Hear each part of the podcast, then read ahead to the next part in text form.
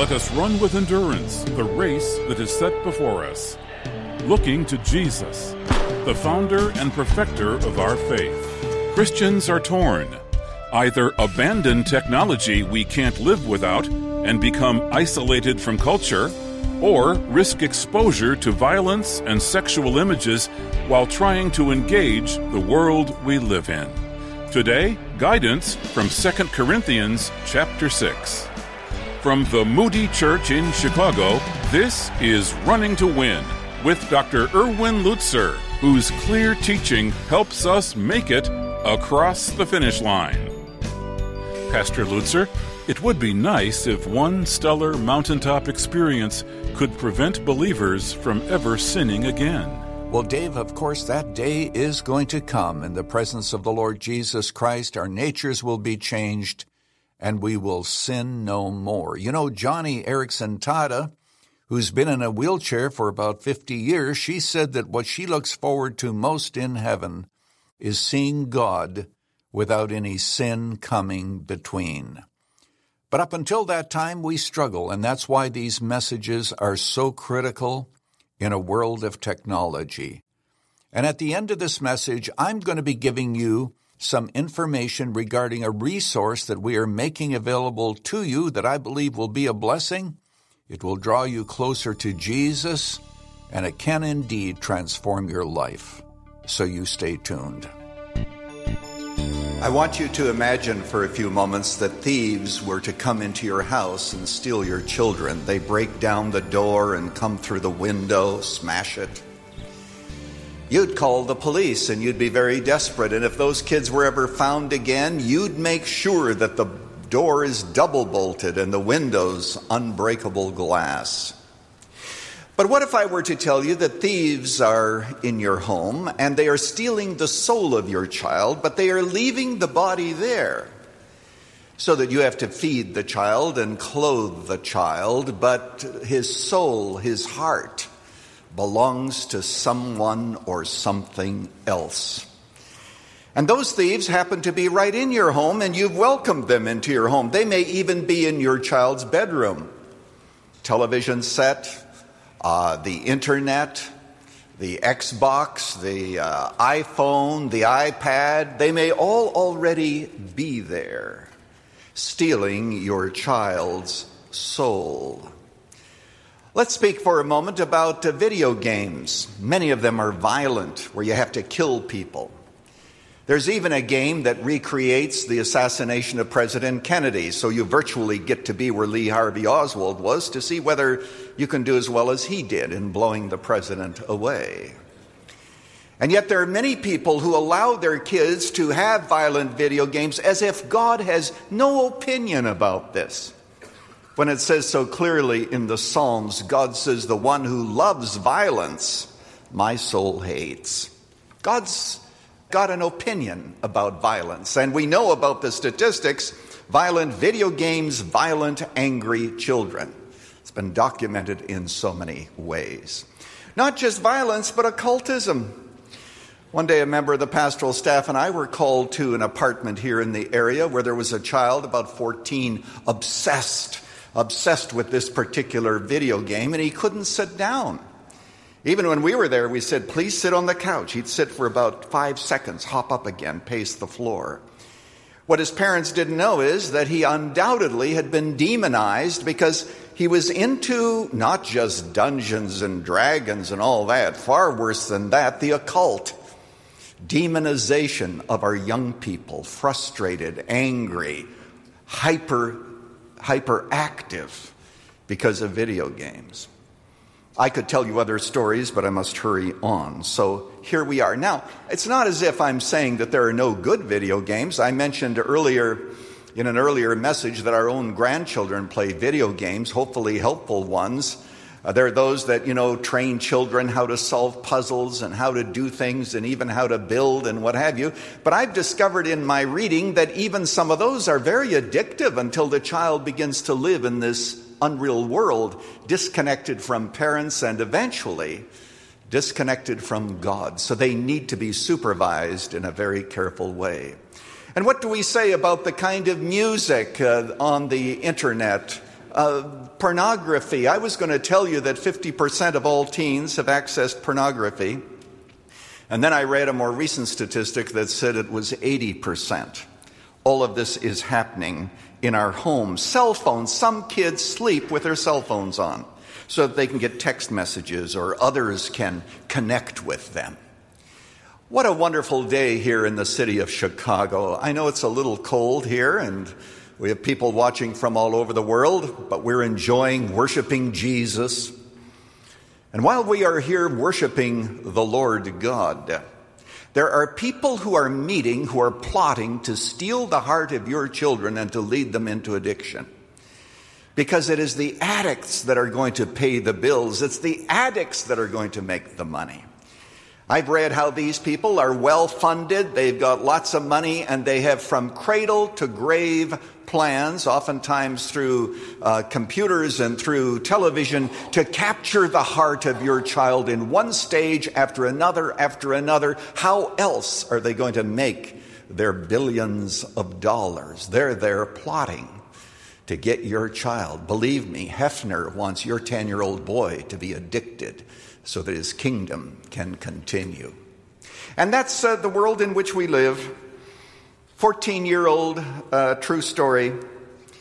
Uh, he's brought up on the mission field, but his parents get a computer and he begins to go off into, you know, all of the adult websites, does the same when they come home.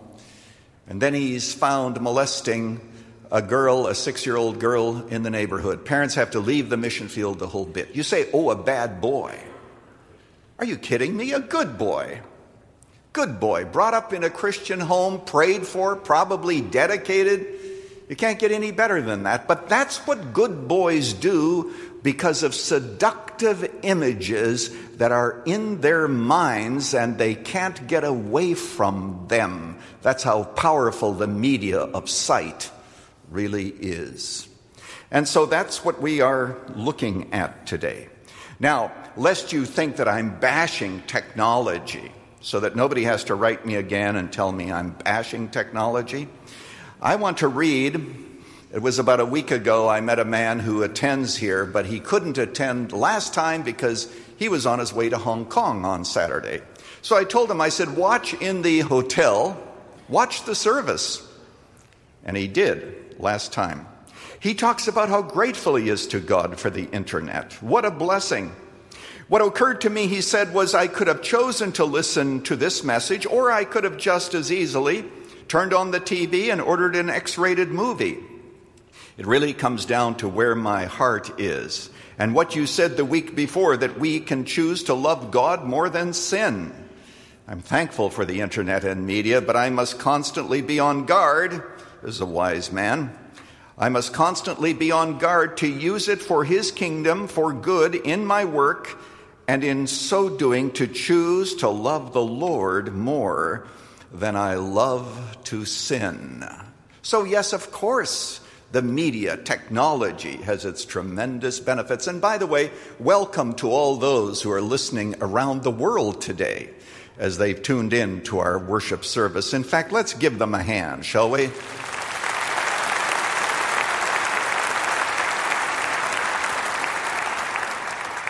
Now, this happens to be the fifth in a series of messages titled Guard Your Heart Sexual Purity in a Media Culture. Next time, I'm going to have to talk about addictions. We're going to look into the mind of an addict. I'm even going to tell you what I think a wife should tell her husband. If her husband is into pornography, that will be the last message in the series. And then I'll have an assignment for some of you that'll really be pretty radical. But um, if you love God, you might be able to do it. The passage of scripture for today is Second Corinthians. Second Corinthians, and uh, I'm going to speak on separation. Now, those of us who grew up in the church as young people years and years ago, we aren't millennials anymore, by the way, just in case you're wondering. Those of us who grew up, we used to always hear about separation. And then uh, my generation came along and we said, uh, you know, it's just petty rules. You just have rules, and people think they're righteous because they keep the rules. So separation has fallen out of vogue. And of course, it's true that there's a kind of separation that is, that is really negative, that gives the impression that you're righteous because you've kept the rules. Rules are able to keep you from certain sins, but they cannot produce righteousness. I like to tell the story that about five miles north of here, there's a whole area of the city. I forget the boundaries, but about 100,000 inhabitants, none of whom watch X rated movies, none of whom smoke, none of whom drink. And uh, that's uh, true. It's just uh, north here, you can find it on the map. It's called the Rose Hill Cemetery. And uh, their negativity does not produce life, if you notice carefully. But with that background, you'll notice it says in 2 Corinthians chapter 6 verse 14, three areas in which we must separate. Do not be unequally yoked with unbelievers, for what partnership has righteousness with lawlessness? Fellowship has light with darkness, Christ with Belial? Or what portion does a believer share with an unbeliever? Let's stop there for a moment. The whole idea of yoking comes from the Old Testament, where the Bible says that you shall not plow with an ox and a donkey together because they are unequally yoked. Now, Paul doesn't say it here, but in the other letters of Corinth, the first Corinthians, he helps us to understand that this is certainly applicable to marriage. Now, if you're married to an unbeliever, you should stay married to him, but Paul would say that believers should only marry believers. Don't be unequally yoked. He's talking about a commitment that actually indicates our own binding relationship with a person. Clearly, Paul isn't saying that we shouldn't have fellowship with unbelievers. That was the Pharisees' problem. They refused to mingle with sinners and the brokenness of the world, and we see that error. So that's not what Paul is talking about. Of course, we should mingle with the people of the world.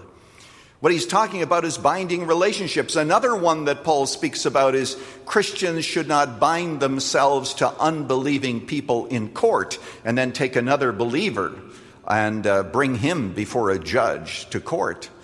But Paul is saying, um, therefore, uh, do not have these binding relationships that are going to mislead you, and uh, eventually, you know, the yoke is going to be unbearable.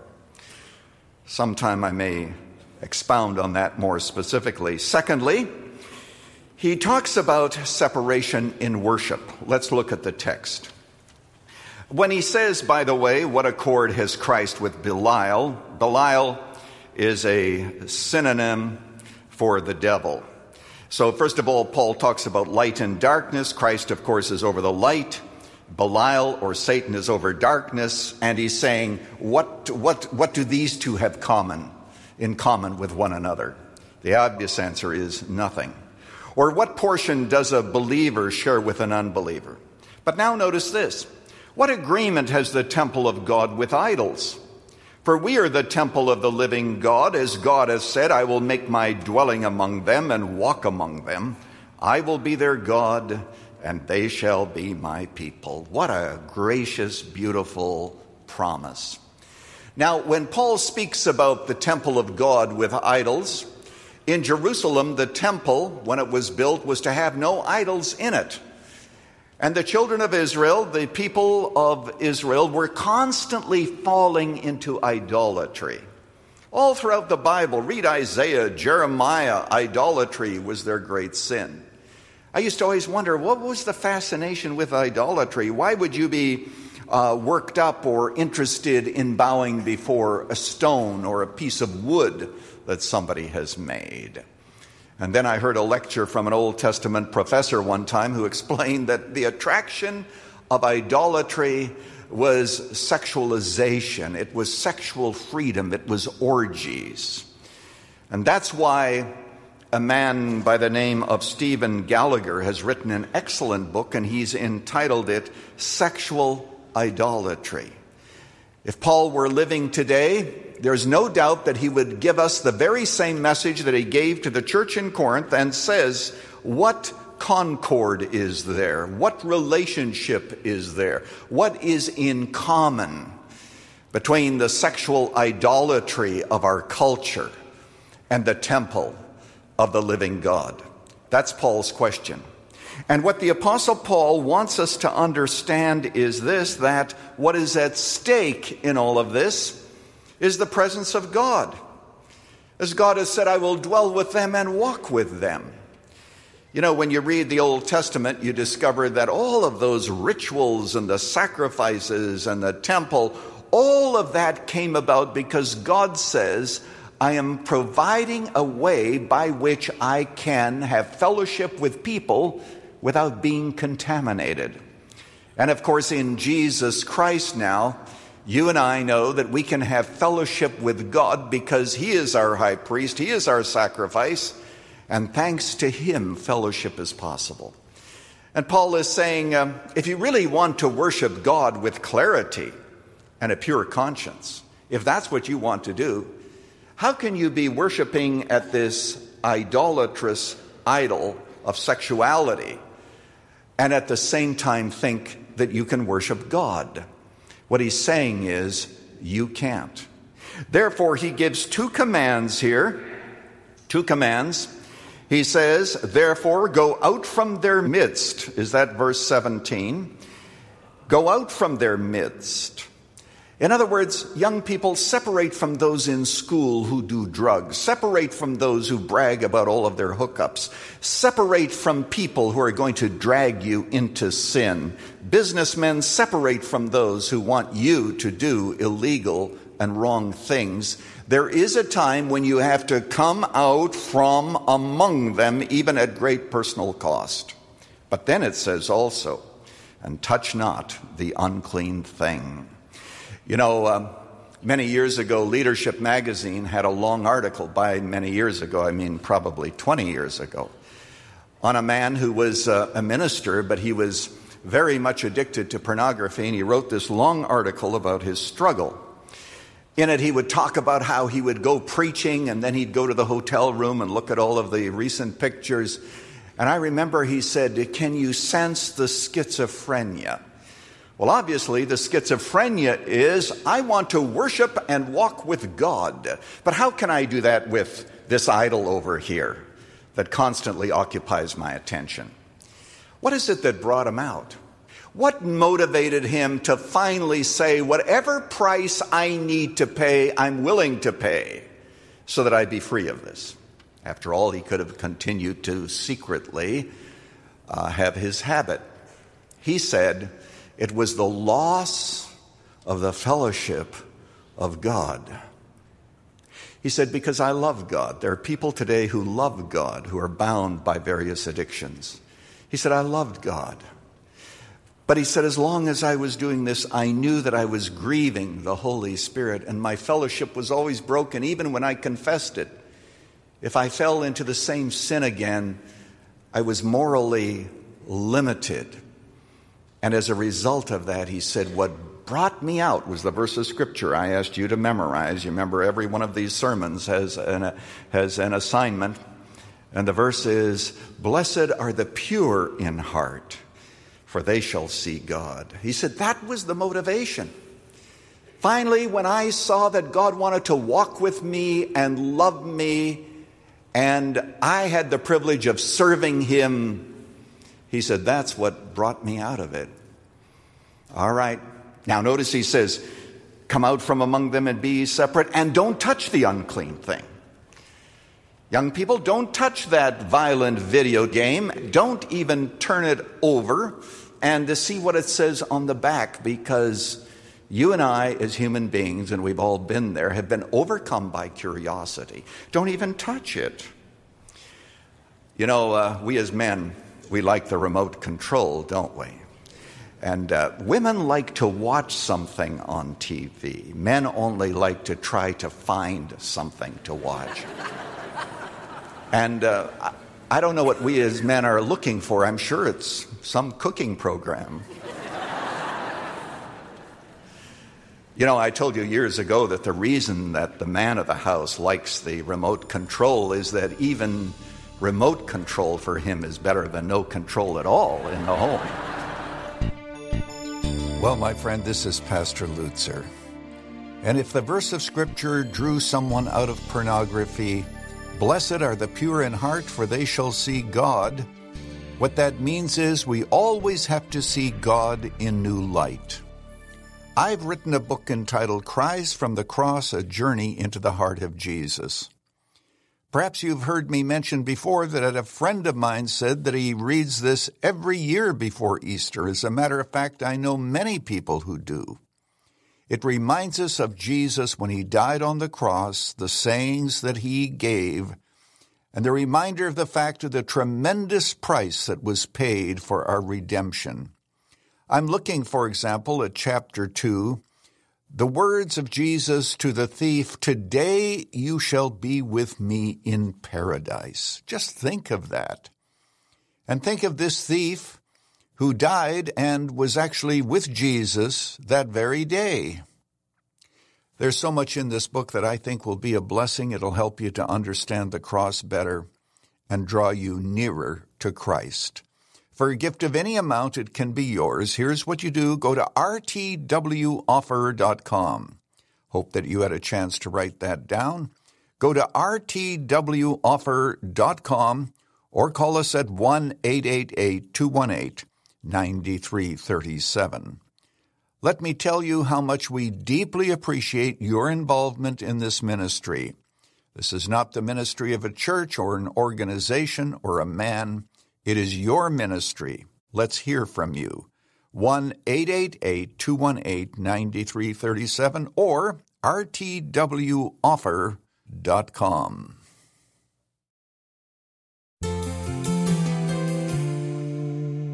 Time now for another chance for you to ask Pastor Lutzer a question about the Bible or the Christian life.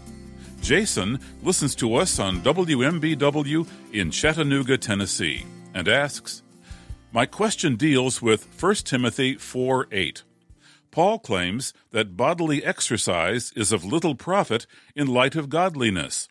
But aren't we supposed to practice self control with our diet and be the temple of the Holy Spirit? I would think our bodies should always be in order to serve others and be maintained by activity and exercise that promotes health. Can you clarify this verse? I'm glad to clarify it, Jason, because I think that the Apostle Paul would agree with you. Of course, our bodies are the temple of the Holy Spirit, and Paul himself uses athletics, he uses the Greek games to motivate us to godly living, and uh, certainly he would not be opposed to such things as bodily exercise. The real answer is in the context. You know, Paul says, that bodily exercise is of little value in comparison with godliness and godly disciplines. That's the emphasis. Because even though you may have physical exercise, if you are not exercising yourself spiritually, obviously you're losing out. You know, if you had the choice, and none of us has the choice to simply do A or B, but if you did, it's much more important that you be spiritually attuned than you be physically attuned, if I can put it that way. So I think that the Apostle Paul is not denigrating physical exercise. He's simply saying that in comparison to the spiritual, uh, physical exercise isn't as important. Some wise counsel on bodily exercise from Dr. Erwin Lutzer. Thank you, Pastor Lutzer. If you'd like to hear your question answered, go to our website at rtwoffer.com and click on Ask Pastor Lutzer or call us at 1 888 218 9337. That's 1 888 218 9337. You can write to us at Running to Win, 1635 North LaSalle Boulevard. Chicago, Illinois 60614. The Bible says, Touch not the unclean thing. We need to make choices that honor God. And where that mouse pointer goes is a choice we make every day. Next time on Running to Win, how to make the right moral choices and say no to the wrong ones as our message on discernment, discipline, and discipleship concludes. Running to Win is all about helping you find God's roadmap for your race of life. Thanks for listening. For Dr. Erwin Lutzer, this is Dave McAllister. Running to Win is sponsored by the Moody Church.